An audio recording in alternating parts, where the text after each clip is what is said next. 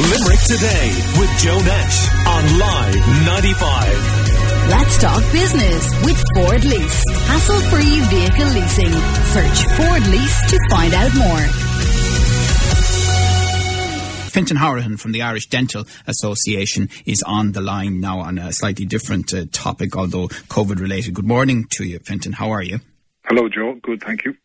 Um, personally, I would be hugely reluctant to go abroad for dental treatment in any circumstances, but it has happened before the Tenerife Express of the last few days, hasn't it?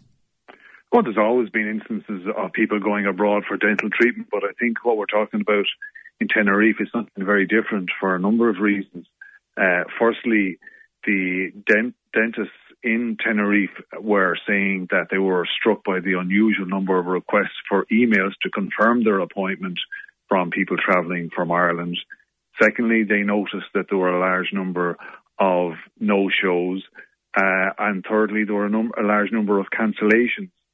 And of course, that would lead you to think that this is merely uh, a, a device that people are using to justify being able to travel to the sun for holidays. It's nothing to do with requiring dental care and treatment, and it's pretty reckless. It's selfish. It's irresponsible. So no, it's, it's no. There was some reporting that dentists in Tenerife were cooperating with the Gardaí in terms of lists of people who had made appointments. In an Irish context, would you be comfortable with a dentist um, in your association doing that? Well, I don't know whether that's something that's that's permitted for data protection reasons. I mean, obviously, if it's a genuine uh, dentist-patient relationship, then those types of records are, are, are confidential. Uh, but I don't think that's what we're talking about here. We're talking about something very different. Is it less expensive to get the same quality dental treatment abroad? I, I don't know. I mean, I think there's there's huge variation. Uh, there's huge competition as regards prices uh, when you when you look at the fees that are charged, and of course, you have to look at the the entirety of what you're signing up for because clearly there's travel and accommodation, but in fact, the the greatest potential difficulty is if something goes wrong, are you going to travel back to where you came from? Are you going to try and get it fixed here in Ireland? Is that going to be straightforward? What we would say, and we recognise that people are entitled to travel anywhere, is if there, if if you are about at least speak to your local dentist.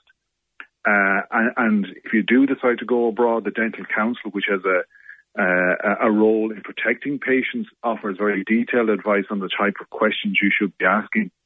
But equally, you know, if something goes wrong, if there's a disagreement here in Ireland, we have a, a debt complaints resolution service which helps patients and dentists to sort out disagreements.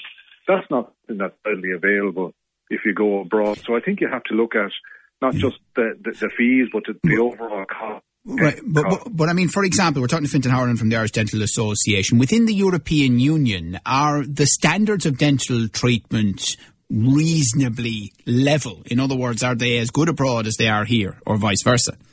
I think by and large, I mean, dental schools uh, all across Europe um, train dentists to a very high standard. There's no question about that. Um, you know, what, what, what we experience is that it's more expensive in certain countries in Ireland. We want them to, to operate a business. I'm sure it's the same. You know, if you're selling advertising in a newspaper or radio station, or if you're uh, trying to run a dental practice, you have to cover your costs. So they're not going to be the same in Ireland. They are going to be in other countries. But I think dental care is too important, you know, not to, to form and, a long-lasting relationship okay. with your local dentist. And, and if something goes wrong, as you say, abroad and you come home, would dentists here be reluctant to intervene?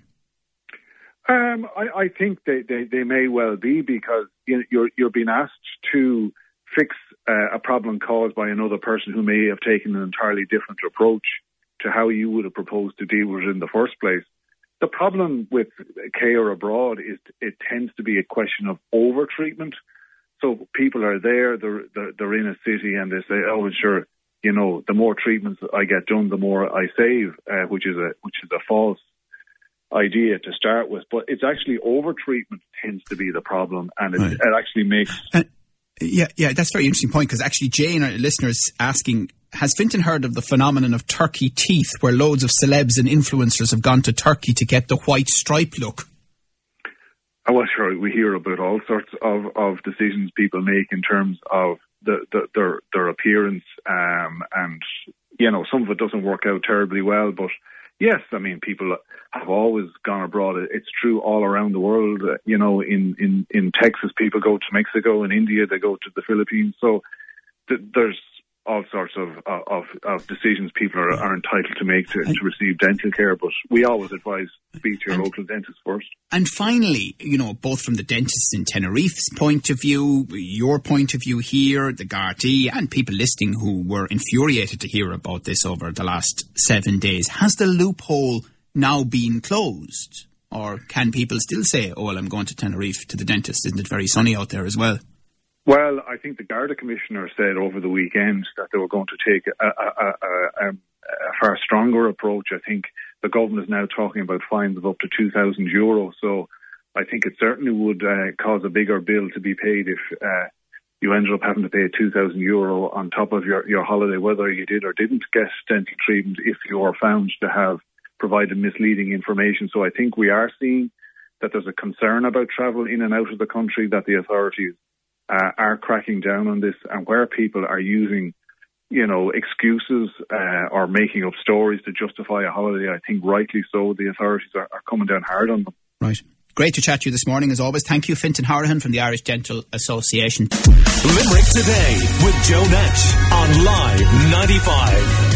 Let's talk business with Ford Lease. Hassle free vehicle leasing. Search Ford Lease to find out more.